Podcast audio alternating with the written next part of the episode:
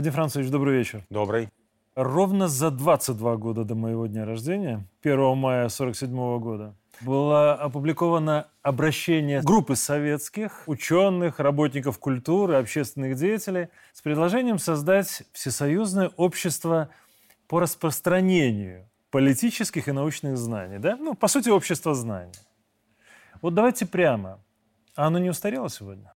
Во-первых, Марат Сергеевич, смотрю, у вас хорошо с математикой, и оно же, общество распространяет не только общественные и политические знания, но и научные, ну, в смысле, естественно-научные. Так что мы вас приглашаем. Почему еще не, не среди наших лекторов? А, на самом деле, да, были такие разговоры еще и в советское время, и общество знания, оно было, с одной стороны, узнаваемо, с другой стороны, как говорит молодежь, стало мемом. Ну, Мы да. помним, и в советских комедиях это фигурировало. Но это не значит, что это было что-то э, такое плохое или неправильное. Наоборот, это было очень востребовано обществом. И я застал лекторов общества знаний, еще будучи совсем маленьким, я помню тогда. Они приходили к нам, рассказывали довольно интересные вещи. Но я уж не говорю о библиотечке общества знаний. Представляете, вот мне недавно э, аспиранты спросили, говорят, а как раньше вот готовились лекторы, когда не было интернета? А вот так, была библиотечка общества знания, были эти потрясающие брошюры, где обобщалось, обобщались сведения, да, там, по разным странам, по различным проблемам, и этим действительно вооружали аргументами, фактами, не зря и газета так называлась, аргументы и факты. И, э, ну, мало кто знает, что да. она была официальным, Абсолютно правильно, официальным органом, органом общества да. знаний. Самым, кстати, тиражным даже выходило в... 33 миллиона в Книгу рекордов Гиннесса, да. да. Вы все знаете. Это правда. Еще раз поэтому приглашаю вас стать нашим лектором. Я не дотягиваю Люди пока. вас знают, люди вас ждут. А, но вместе с тем в 90-е годы хотели отказаться от, от общества знаний, как и других советских традиций. Но сама жизнь показала, что это необходимо. Нужно к людям приходить вживую, разговаривать, объяснять, доносить свою точку зрения. Посмотрите, как синхронно процессы возрождения общества знаний идут у нас, и у России. Вы можете спросить, а как в других странах? Угу. Просто называется по-другому вот э, традиции образовательных клубов, э, сообществ, они очень распространены. Вот вообще по структурам в рамках отдельных земель в Германии есть э, структуры, похожие на общество знаний, называются там образовательные центры, еще как-то. Вот у нас зачастую представляют классический английский клуб. Это, знаете, такие сидят джентльмены, они курят сигары, пьют э, чай, э, виски, наверное, не знаю, и потом охотятся на лис. Ничего подобного. Фактически клубы классические английские – это и есть образовательные структуры. Я уж не говорю о том, что в европейской традиции э, просвещение там, широких рабочих масс, как говорили, э, организация различных курсов, это и есть общество знания. При многих политических партиях, очень тема сейчас актуальна для Беларуси, развитие политических партий, так вот, при многих политических партиях есть соответствующие образовательные либо исследовательские фонды. Ну хорошо, тогда следующий вопрос. Вот знание в СССР, да, оно создавало ведь не только общественных лидеров, да, но даже экранных героев. Да. Через того же выдающегося актера Баталова. Да. Любимца женщин, да, то есть там 60-х годов. Но знание в последние годы не имело ярких публичных лидеров. Вот задайте вопрос на улице, да, любому. Они даже не назовут руководителя общества знания ни Советского Союза, ни Белорусского республиканского. И в 20-м я тоже их не помню. Вот как вы думаете, почему президент доверил именно вам стать медийным проводником знаний ну, в социуме? Ну, а, я думаю, что здесь сошло сразу несколько факторов. Но сначала Сложный первой вопрос, части, да, я понимаю, о себе говорить первой сложно. части вашего вопроса. А, знали, не знали руководителя. Может, руководителя не надо знать. Какой академик, например, возглавлял общество знания, что академик Вавилов стоял у основания там, Константин Симонов, знаменитый да. поэт. То есть от них исходила эта инициатива. Важно, чтобы знали лектора. Президент сам был и лектором общества знания, и ответственным секретарем mm. тогда в Шклове, то есть организовывал эту работу. Он понимает, что это такое. Важно, чтобы у нас были, хотите называйте спикеры, хотите называйте э, лекторы классические, э, люди, которые, приходя в аудиторию, заряжают э, и то, что называется, устанавливают контакт. Вот такие люди у нас появились. Они у нас есть. и мы их активно приглашаем в рамках тех мероприятий, которые э, проводим. Ну, давайте возьмем две наши такие, наверное, за последний год крупные, самые основные акции, по которым нас узнают и которыми мы гордимся. «Беларусь одиная» и «В режиме правды». Беларусь одиная, она появилась э, ну, где-то спонтанно. Вот как раз был большой разговор с президентом, где он поднял вопрос об обществе знания. Э, и уже в августе-сентябре, накануне первого нашего дня народного единства, 17 сентября, мы решили проехать по регионам. И мы увидели, что Шпаковский, Дермант, Авдонин, я могу и дальше перечислять, это те люди, которых узнают, которым доверяют, э, которых слушают и которых ждут. То есть можно говорить, что их заказывают?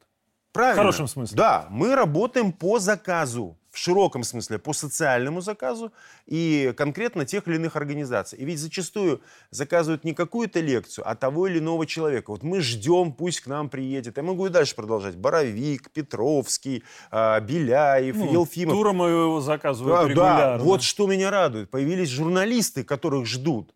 Озаренок, Гладкая, Тур. Действительно, и они умеют общаться с э, аудиторией. Аудитория их слушает совсем или не совсем соглашается, спорит, дискутирует. Это очень важно. Посмотрите, сколько у нас появилось таких людей э, в депутатском корпусе. Э, и вот с ними нужно работать. Для них, если угодно, нужно создавать платформу, матрицу, предлагать модель, методы работы. Потому что мы тоже вот установили даже за этот год, год-два и форму работы, будь то диалоговая площадка, будь то лекция, надо менять. Надо менять именно формат донесения информации. Пусть mm-hmm. немного, но тем не менее. То есть вот этот форум, он был таким выстрелом. Да. Его надо повторять? А, в той или иной... В какой форме? Э, вы смотрите, вот у нас в феврале, а, накануне голосования по Конституции, был большой форум в режиме правды во Дворце спорта. 17 а, сентября было нечто подобное в, ну, посвященная истории. Это наша история в э, Минск-арене. За 17 сентября это проводилось э, под эгидой Министерства культуры. Мы там частично участвовали. Но мы увидели, что у людей такие форматы востребованы. Хорошо, Владимир Францович, вот смотрите. Мы сейчас говорим про спикеров. Они есть. И более-менее даже профессионально подготовленные. Но вот в том же СССР была Галина Уланова. Да, балерина. Да? Балерина. Да, как ее можно назвать сейчас селебрити, да, назвали бы. А вот кого вы видите сейчас в качестве хедлайнеров обновленного общества знаний? Вы знаете, вот интересно, вот вы э, про балерину упомянули, как будто читаете наши планы, хотя я знаю, что а, мы не, не делились их пока с вами. Пока не допущен. Да. Мы работаем сейчас очень активно с нашим большим театром, Э, с э, нашей Екатериной Дуловой по поводу взаимодействия и форм подачи информации вот музыкальными, театральными методами. Э, мне очень нравится то, как мы работали, и я вижу тоже это людьми востребовано, на сцене Купаловского театра, когда в августе этого года проводили Купаловский патриотический форум наш. Мы взаимодействуем даже с Национальной школой красоты.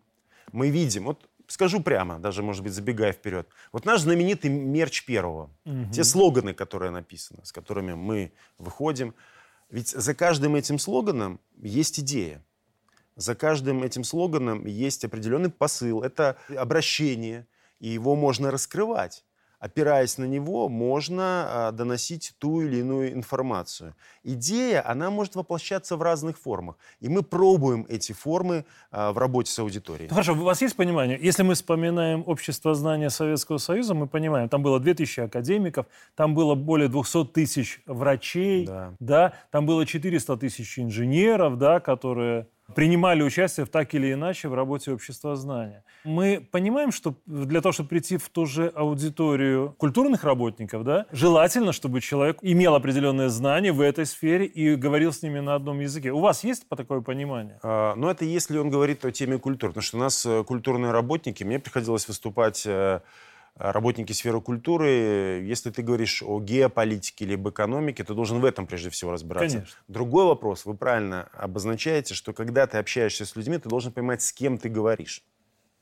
И говорить с ними на э, понятном и доступном им языке. Хотя я вам скажу, вот сейчас мы организовали накануне 75-летия такой марафон лекторий на базе Академии управления, серия лекций, посвященных национальной идее, геополитике, экономике, э, исторической преемственности. И это очень глубокие лекции, это потому что, вы знаете, у нас иногда вот хотят пойти за публикой, хотят увлечь просто. Но важно, чтобы было знание, понимание, аргументы. И мы вот такую серию лекций организовали. И мы видим, как э, люди воспринимают. И мы будем этот лекторий дальше продолжать. Ну, Владимир Францович, вы уже упомянули, что президент был активным лектором общества знания, да. и в 1978 году именно он стал ответственным секретарем да. Шкловской районной да. организации да, общества.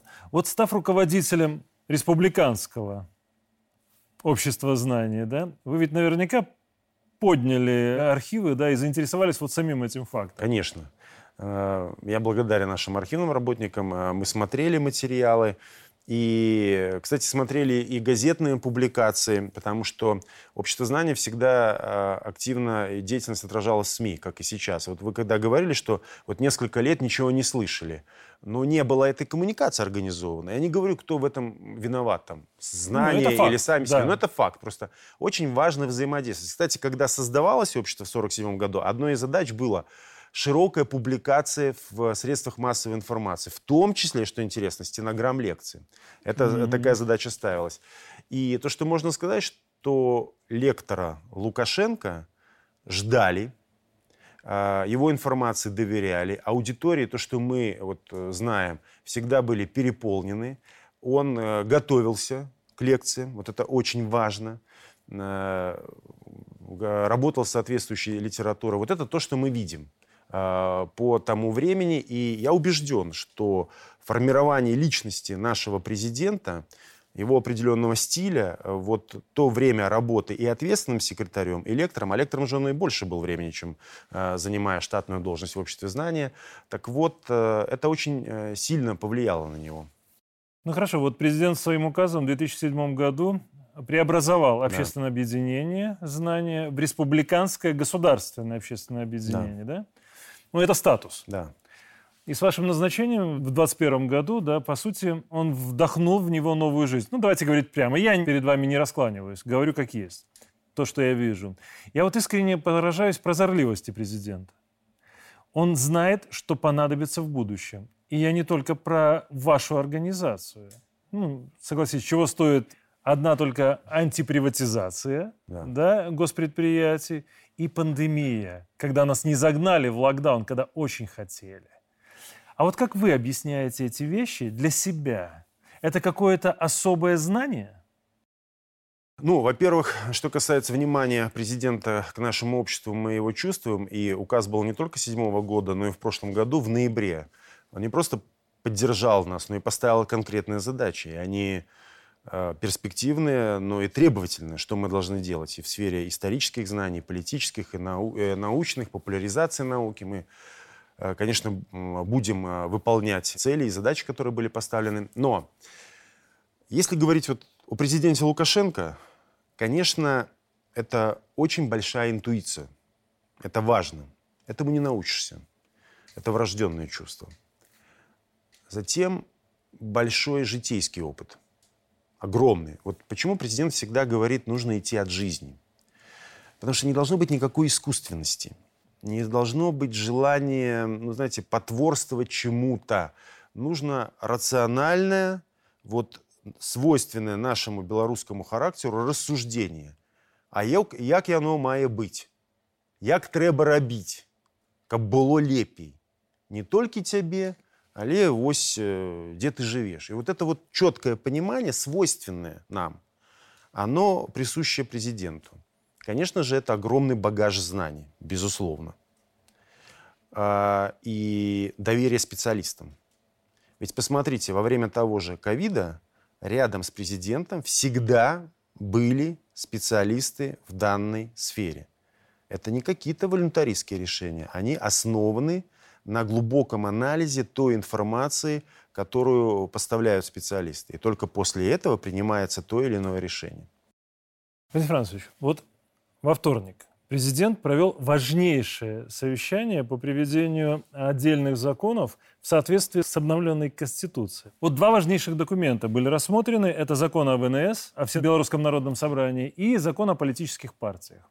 Вот какие главные посылы вы для себя услышали, уже не дискуссионные, а те, которые необходимы для глубокого осмысления, понимания и доведения до людей? И вот, согласитесь, ваша задача как раз в этом и заключается. Когда мы обсуждали изменения и дополнения в Конституцию, как раз-таки вопросы, касающиеся Всебелорусского народного собрания, были э, в числе лидирующих по э, обсуждению. Да? Люди спрашивали, что это, для чего это. Уже когда мы осенью проводили диалоговые площадки, зачем нужно Всебелорусское народное собрание, не спрашивали. Было понимание, есть понимание. А, вопрос э, возникал только там, как его формировать, э, как оно будет Ключевой, уже непосредственно, да, как оно будет работать. Вот, как мне кажется, э, главное, Всебелорусское народное собрание нужно не Лукашенко, оно нужно не президентской власти, оно нужно стране. Для чего? Для обеспечения э, стабильного развития общества, для обеспечения преемственности и как яркое воплощение подлинного принципа народовластия. К сожалению, модель демократии, которую нам предлагают, а чаще навязывают Запада, это манипулятивная модель. Мы видим, как это происходит. Фактически это модель олигархии, которая различными хитрыми технологиями пытается народу э, объяснить, создать иллюзию того, что народ участвует в управлении. Mm-hmm. Мы Всебелорусское народное собрание, действительно закладываем э, принцип нашего подлинного народовластия. То, что мы его связываем с нашими традициями, это не случайно. Вот, не буду даже веча касаться. Возьмите вот 20 век, наш белорусский опыт. Всебелорусский съезд 17 года. Это была внепарламентская форма. Но народ собрался и заявил о своем праве жить на своей земле и определять то, как мы живем. Возьмите Народное собрание Западной Беларуси 1939 года, благодаря которому мы объединились в одном государстве.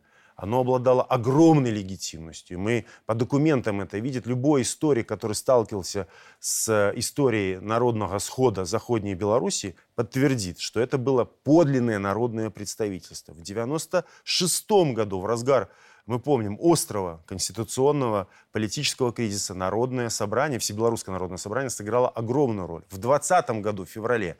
То есть это уже вот сейчас мы в законодательную форму облекаем свой э, исторический опыт, в том числе и новейшей истории. То есть не что-то такое иллюзорное, а то, что уже существует, то, что уже наработано. И закладываем определенную перспективу. Да, мы здесь первопроходцы. Но этого не нужно бояться, поскольку мы все-таки опираемся на свое понимание нашей политической системы и то, как обеспечить главный принцип – то, что народ должен быть источником власти. Хорошо, но основной упрек, который бросают да, в адрес власти, что трудовые коллективы не будут представлены практически в составе ВНС. Президент об этом очень четко сказал. Как вы это будете доводить? Э, я вам скажу, что мы, когда проводили сейчас э, дискуссии, вот э, упрек даже надуманный что такая проблема поднималась. Нет, люди скорее говорили, как им принять участие. Нужно просто уметь это объяснять. Угу. Потому что там большинство и будет как раз-таки представителями трудовых коллективов. Вот конкретный пример примерно треть это депутаты, причем всех уровней, от сельских советов. И президент настоял, чтобы мы в Конституции сохраняли сельские советы. Это вот тот э, уровень первый, когда человек сталкивается с представителем власти, или наоборот берет на себя часть этой власти, становясь депутатом. От сельского э, совета до э, национального собрания, палаты представителей Совета Республики. А это что, не представители трудовых коллективов? Ну, а откуда у нас берутся депутаты? У нас, у нас же депутаты только в палате представителей работают с отрывом от производства. Все остальные, посмотрите, это доктора, учителя, бизнесмены. Э, это есть люди, от э, того или иного коллектива. Хорошо, дальше берем наши основные э, субъекты гражданского общества, которые будут направлять своих представителей профсоюзы. Ну, профсоюз это плоть от плоти трудовых коллективов. Это в принципе трудовые да. коллективы. Белорусский республиканский союз молодежи. А где у нас молодежь? В аудитории и э, в коллективах трудовых. Они тоже будут выдвигаться. То же самое касается ветеранов, Белой Руси, Союза женщин. Это и есть представители этих коллективов. А для чего у нас возникает вопрос тогда вообще общественное объединение, если не они выдвигают? У нас, у того же директора предприятия довольно много забот и по экономике, обеспечению рабочих мест, сбыту продукции. Я могу дальше перечислять. Мы еще дирекцию и э, коллектив должны э, задачу чем? Организацию вот выборов. А зачем в этом коллективе тогда профсоюзы? А зачем они от этого коллектива выдвигали или путем сбора подписей, или напрямую от коллектива выдвигали своего депутата? Это их голос. Их голос будет представлен в Всебелорусском народном собрании. Поэтому здесь логика, мне кажется, очевидна. Но мне кажется, надо еще подчеркнуть один момент. Президент э, хорошо на нем заострил внимание. Делегаты не просто должны поучаствовать в Всебелорусском народном собрании, они обязаны потом приехать в свои вот. трудовые коллективы и отчитаться. То есть они должны с ними потом работать. Вот может быть то, чего э, нам не хватало до референдума конституционного и вот до этого закона. У нас э, мы были делегатами, но вот мы отработали Всебелорусское народное собрание. Давайте будем честны. Разъехались, вот ты один Или... раз принял да. участие, и все. Нет. Теперь ты на весь срок действия Всебелорусского народного собрания чем облечен? Прежде всего, ответственностью перед теми, кто тебя выдвинул. Это не просто ты поприсутствовал, пообщался с единомышленниками, там один, два, три, больше дней поработал, послушал президента, задал вопросы, обсудил программу социально-экономического развития. Ты ответственен за выполнение этого решения. И причем те полномочия, которыми мы наделяем Всебелорусского народного собрания, они огромны. Это фактически такой коллективный орган, э, в руках которого будет судьба нашей страны, в том числе даже в самых сложных ситуациях. Хорошо. Политические партии. Да. Вторая часть, второй нормативный документ, который обсуждался. Вот для себя четко, какие партии должны остаться? Вот что мы много принципе, дискутировали на эту тему, много. да, и у нас были разные точки зрения. Вот смотрите, давайте сравним с теми странами, откуда к нам пришли политические партии. Ведь фактически они там переродились. Вот тех партий, которые у нас изучают в курсе политологии классических, о которых писали э, ученые, поли, э, представители политической науки в середине 20 века, ну нету их. Ну, возьмите вы любую. Ну, э, ладно, там американская система, она особая. Но вот возьмите французские партии. Но где те классические социалисты, галлисты, коммунисты? Сейчас создаются новые движения. Э, очень быстрая динамика политической жизни. Все меняется.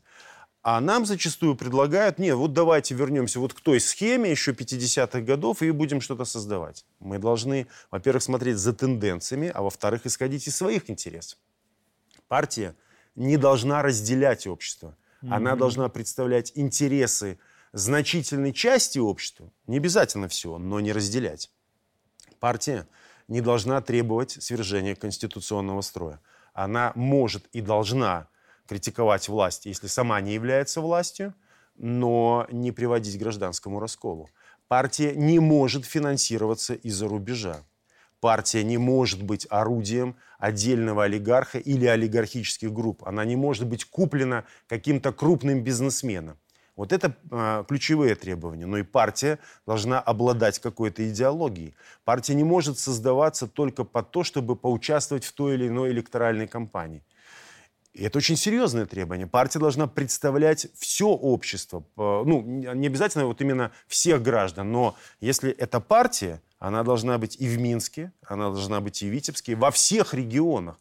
А кроме областного уровня у нас же есть районы. Угу. Но если не во всех, то ну, хотя бы в трети должны быть структуры. Когда выходит человек и говорит, я представитель той или иной партии, мы должны понимать, да, за ним стоит как минимум 10, там, 20-30 тысяч членов партии. У них вот такая вот программа. Мы понимаем, с кем мы имеем дело. А если партия создана для того, чтобы пилить гранты или удовлетворять чьи-то амбиции, зачем белорусскому обществу такая партия? И самое главное – не дай бог, если такое возникает, это же в перспективе способ манипулирования нашей политической системы, как правило, из-за рубежа. Вот здесь ставятся четкие препоны. Вы считаете, что мы уже избавились от случайных партий? Вот на ваш взгляд. Пока нет. Пока нет. Пока нет. Э, дождемся принятия закона. Затем должен пройти, как я понимаю, процедура перерегистрации партий.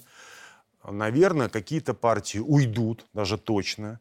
Появятся, очевидно, новые партии. Э, я не знаю, можем ли мы говорить о конкретных примерах здесь, но я бы все-таки сказал. Вот посмотрите, как проявили себя коммунистическая партия. Она же работает по-новому. А многие же пытались ей навязать такой имидж – Э, это партия вот прошлого, да, mm-hmm. это вот откуда, это вот там только старики. Ну, есть и старики, но смотрите, сколько молодых лиц там появилось, ярких, узнаваемых. Либерально-демократическая партия как ну, работает. Президент да. неоднократно вспоминал, Однозначно. да. Есть свои амбиции и у э, Белой Руси. Ну, посмотрим, как будет развиваться ситуация. Я вижу, что есть э, некие идеологические такие, ну, как бы не объединения, а ниши, на базе нашего конституционного строя, который еще не представлен на партийном уровне. Значит, могут и они появиться. Мне нравится ваша мысль, которая была сказана, когда мы начали обсуждать этот блок. А ведь действительно ни ВНС, ни партии, они президенту на самом деле не нужны, лично ему. Да? Они не нужны ему как подкрепа. Ведь, по сути, президент всегда напрямую общался с народом, и это было его основной отличительной чертой.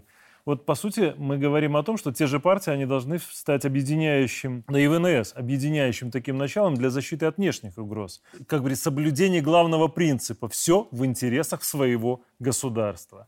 Вот если мы это будем четко понимать и доносить вот этот вот момент, наверное, ну, мне кажется, тогда понимание будет правильным. Давайте прямо скажем. Александр Лукашенко, он создатель вот той независимой суверенной Беларуси, как мы ее знаем.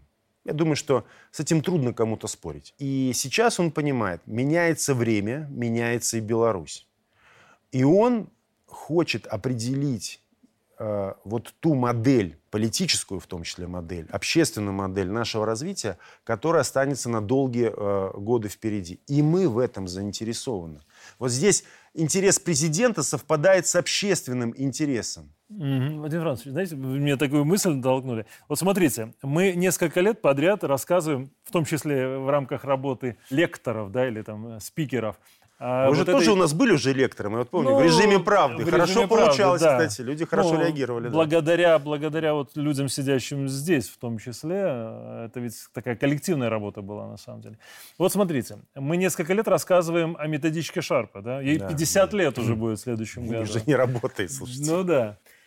И, по сути, 2020 год, да, он сделал из нас профессионалов те, которые уже начинают понимать реально, что происходило, как происходило, и что мы на самом деле не уникальны во всем этом.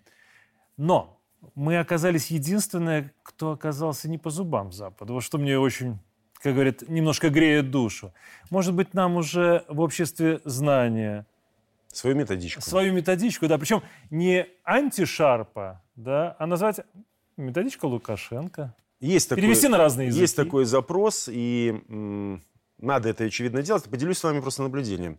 Вот с 2020 года ну, вообще, у нас, э, мы сегодня говорили о белорусском характере, есть такой характер, мы не любим там хвастаться или свое выставлять, наоборот, где-то что-то припрячем, ну, так, знаете, чтобы mm-hmm. там э, и соседи не позавидовали, и так, ну, на всякий случай, чтобы ну, не сглазить. Ну и к нам так иногда относятся. Не часто белорусов хвалят. Э, и я вот обратил внимание, очень многие коллеги и в России, и даже в дальнем зарубежье хотят изучить этот опыт, но делают это так осторожно, приглашая на какие-то мероприятия или приезжая сюда, и вот не сразу, а постепенно говорят, а как у вас так получилось? Mm-hmm. что вы делали? А почему вот так, а не так получилось? И действительно к нам очень серьезно присматриваются не только противники, но и союзники или потенциальные союзники. И этот белорусский опыт очень ценят. А, и я думаю, что мы уже в лекциях где-то, в выступлениях, на международных конференциях, общаясь в том числе с государственными деятелями зарубежных стран, излагали этот опыт. А, ну, наверное, настало время его обобщить и предложить в виде какой-то возможной просто научной работы. Не буду не просто посыпать голову пеплом. Я подчеркну один момент. Все время писали, до сих пор эта информация висит в свободной энциклопедии, да, типа Википедии, о том, что для того, чтобы справиться с той информационной войной, с информационной борьбой, в 20-м сюда прилетела Да, да. да. Несколько сотен российских журналистов да, да, с Russia Today, которые обеспечили вот эту информационную победу. И на самом деле, когда мы понимаем, что мы это сделали сами, э, это дорого стоит. Еще о доступности информации, да, хочу спросить. Вы были деканом факультета. Знаете, как общаться с молодежью.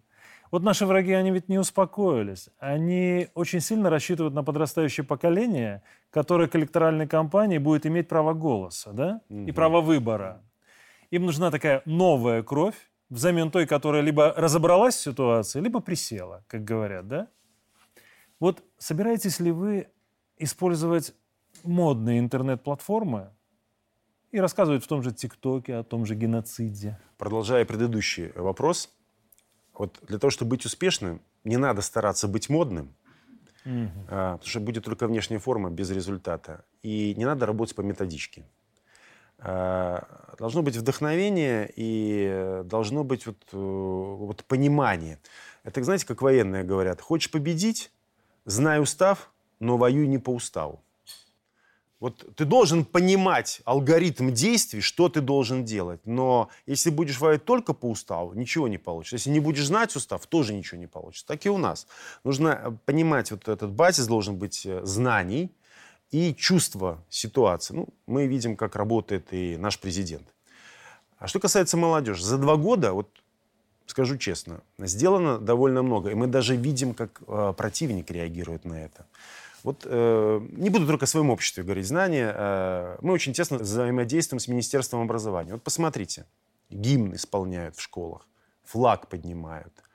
Э, очень э, серьезная системная работа идет по историческому образованию, по патриотическому воспитанию. Новые дисциплины соцгумблока внедряются. Ярко достаточно работает наш союз молодежи. Мы видим уже результат. Я разговаривал с нашими военными, и они э, подчеркивают, что даже э, призыв стал меняться. Вот те ребята, которые приходят в армию сейчас, ну, вообще более широко, вооруженные силы. И это хорошо. Я бы даже сказал, э, ну, не все проблемы мы, конечно, здесь решили в молодежной ну, сфере. Мне не У хочется, нас... чтобы мы само не, не, не, Это ни в коем случае, но нельзя не видеть тенденции, которые есть положительные. Более проблемный возраст от 30 до 45. Вот это те, скажем, бывшие или молодые люди, или которые не так давно вышли из этого возраста, и которых где-то мы упустили. Вот в те годы, когда, может быть, недооценивали значение идеологии, немножко стеснялись говорить о патриотизме, по крайней мере, так, как мы это делаем сейчас. Вопросы исторического образования – культурного, давайте прямо скажем, отдали нашим идеологическим противникам. Там же просто засилье было. Ну, согласитесь, мы с вот вам, 91 по 2003 практически слово идеология Давайте не конкретно скажем. Вот мы сейчас, э, мы знаем наше отношение к БЧБ-символике, да?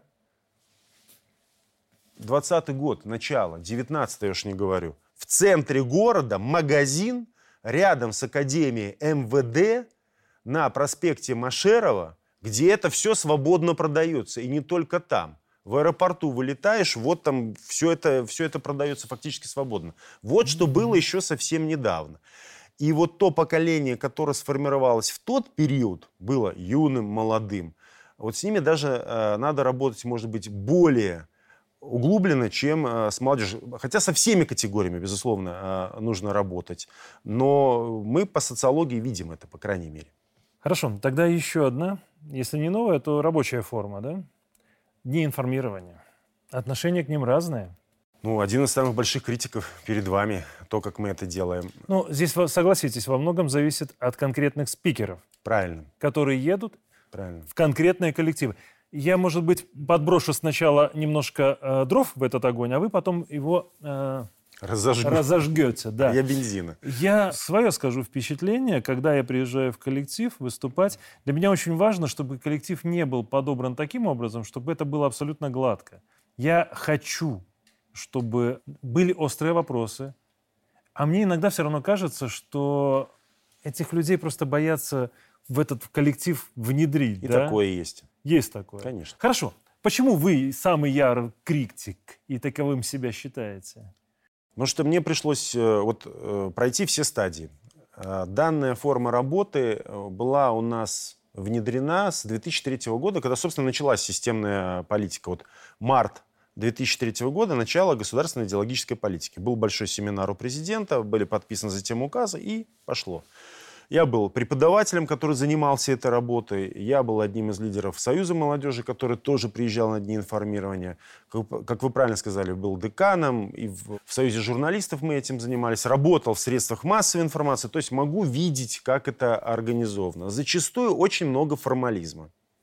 Вот для чего пишут, мы говорили о методичках, ведь под каждый день информирования пишут соответствующую брошюрку опираясь на которую и творчески перерабатывая эту информацию, необходимо доносить точку зрения. Что у нас получается? Иногда ее просто берут и зачитывают слух коллектива. Чего мы хотим добиться? Так лучше вообще такой день информирования не проводить, чем проводить. Вопрос. Наши спикеры, узнаваемые, раскрученные в медиа, конечно, не доедут именно в день информирования до каждого коллектива. Угу. Хотя у нас, поверьте, и в регионе очень много ярких людей. Вот мы в этом году проводили э, Беларусь-1. Какие прекрасные историки у нас в регионах. Я, ну, потрясающие на самом деле. То есть есть эти люди на местах. Может быть, они не так узнаваемы на национальном уровне. Кстати, вот и телевидению надо их поднимать и сюда, в Минск, приглашать из Могилева, Витебска, Гродно, Бреста. По конкретным фамилиям Да, обязательно. Есть эти люди, мы их видим. Сейчас, кстати, во время наших акций мы их увидели. А, Маленькая вы, ремарка. Да. Именно ваше общество, на мой взгляд, да. может дать нам тех спикеров, которых Готовы. на сегодняшний день не хватает. Готовы. Готовы это делать. И будем делать. Это не пустые слова. Так вот, продолжая день информирования везде не доедут. Но вопрос, а зачем нам тогда э, замдиректора те же по идеологической работе и как мы их назначаем? Человек, который читает просто методичку вслух эту, он, наверное, не должен эту должность занимать.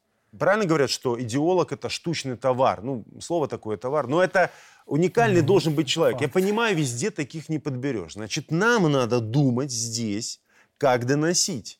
Может быть, э, и не чистить э, с этими мероприятиями. Вот давайте в один день проведем там три с половиной тысячи. Смысл? Давайте проведем опорные какие-то семинары, и затем эти люди, которые придут, разойдутся и будут рассказывать. Мы так стали э, вот в Минске внедрять, проводить семинары для идеологических работников на базе Академии управления. Куда зовем ярких, интересных спикеров. Почему мы забываем об онлайн-форме, когда у нас человек, разбирающийся в этой проблеме, через онлайн может охватить широкий круг э, наших коллективов. Мы это предлагаем. Понимаете, вот э, даже одна красивая TED-презентация, как у вас было в режиме правды, вот вы приедете с такой, не надо всех собирать. Ну, один человек, спикер, приедет по теме дня информирования в район и проведет. Поверьте, весь район будет знать. Не надо туда собирать со всех там 150 предприятий людей. Весь район будет знать. Но и здесь важна же и вторая часть, чтобы чиновники, представители органов государственной власти выезжали. Фактически это две линии. Это спикер, эксперт, разбирающийся в той или иной проблеме, и представители органов госвласти, для которого день информирования – это способ пообщаться, узнать о проблемах коллектива, ответить на запросы людей.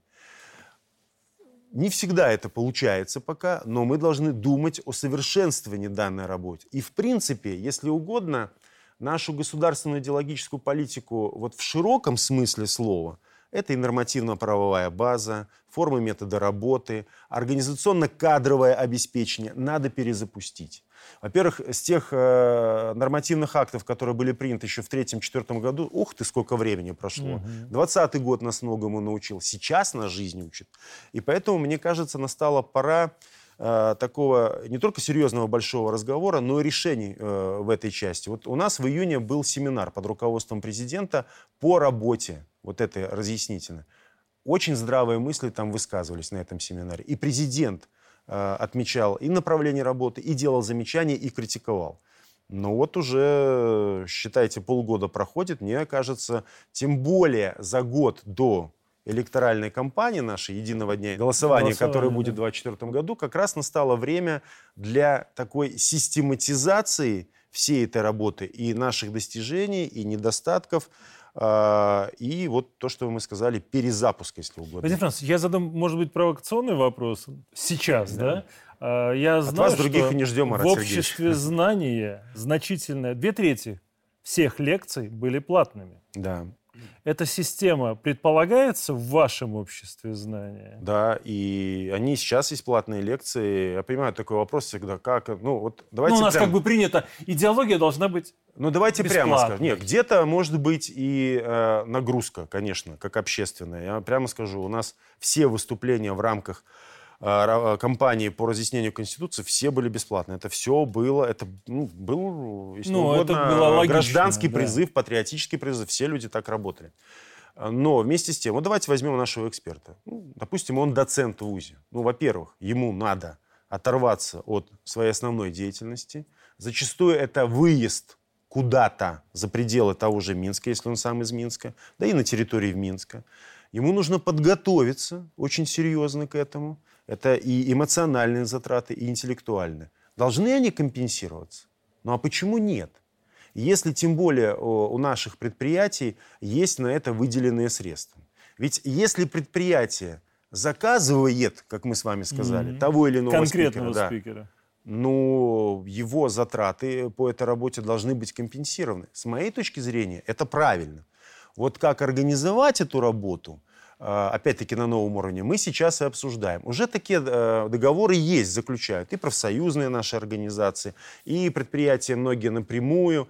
Э, Но мы видим, что все-таки это нужно э, каким-то образом обобщить и опять-таки поставить на новую основу. А российские спикеры здесь возможны в этой ситуации? Многие сами хотят. Слушайте, я, мы тут э, был такой случай, мы э, на ток-шоу Владимира Рудольфовича Соловьева как-то упомянули об этой возможности, когда все в да, все говорят, мы приедем. Я думаю, тут ждут нашу публику, кстати, и сюрпризы определенные. У нас телефон оборвался. Говорит, когда? А Мне и радостно, и обидно. Вот все-таки, вот я говорю, в Беларуси, вот мы э, иногда ценим Чужое. Э, ну, русские не совсем для нас э, чужие, но вот там, в Москве или еще где-то больше. Ну, вот давайте скажем, это то же самое, как с музыкальным исполнителем. Будет здесь петь, выступать. Вы прекрасно это знаете. Как только позовут в Москву, о, о, видишь ты, будет играть в нашем театре, ну, будет знать круг театралов. Как только где-то, даже не в сериале, в Москве, на театре, как там принято говорить, появится, говорят, ну, видишь, его ж в Москву да. взяли. Он Так мы, так мы это и да. по себе чувствуем. Как только ты становишься, чаще выступаешь на московских ток-шоу, как бы э, и здесь... Тебе- здесь, да? Конечно, давайте прямо говорить об этом. Но вместе с тем я хочу сказать, что уровень наших специалистов, экспертов по подавляющему большинству проблем очень высокий здесь, в Ну, это, Беларуси. кстати, и видно по тем же российским ток-шоу. Вы же были деканом философского факультета. Факультета философии, социальных наук. Философия, социология, психология, социальная коммуникация, соцработа. Ключевое слово «философия». Оно для всех э, как бы понятно и ни о чем не говорит. Но все-таки, да? А, Последний около философский вопрос. Несмотря на то, что хотелось бы говорить еще долго, но... Сегодня в тренд возвели борьбу с Россией, да? Не мы, конечно же. Когда-то трендом были Минские соглашения и прекращение войны да, на Донбассе. Вот ради новых трендов борьбы с Россией, войны с Россией, переобулись даже очень сильные, как мы считали, политики. Ну, типа Меркель. Вадим Францевич, в попытке перекраситься скурвилось, извините за такой сленг, Очень точное слово. немало западных политиков. Им уже не стоять в одном ряду ни с Деголем, ни с Колем, ни с Тэтчер или со Шрёдером. Я уже не говорю, что им не стоять в одном ряду с нашим батькой.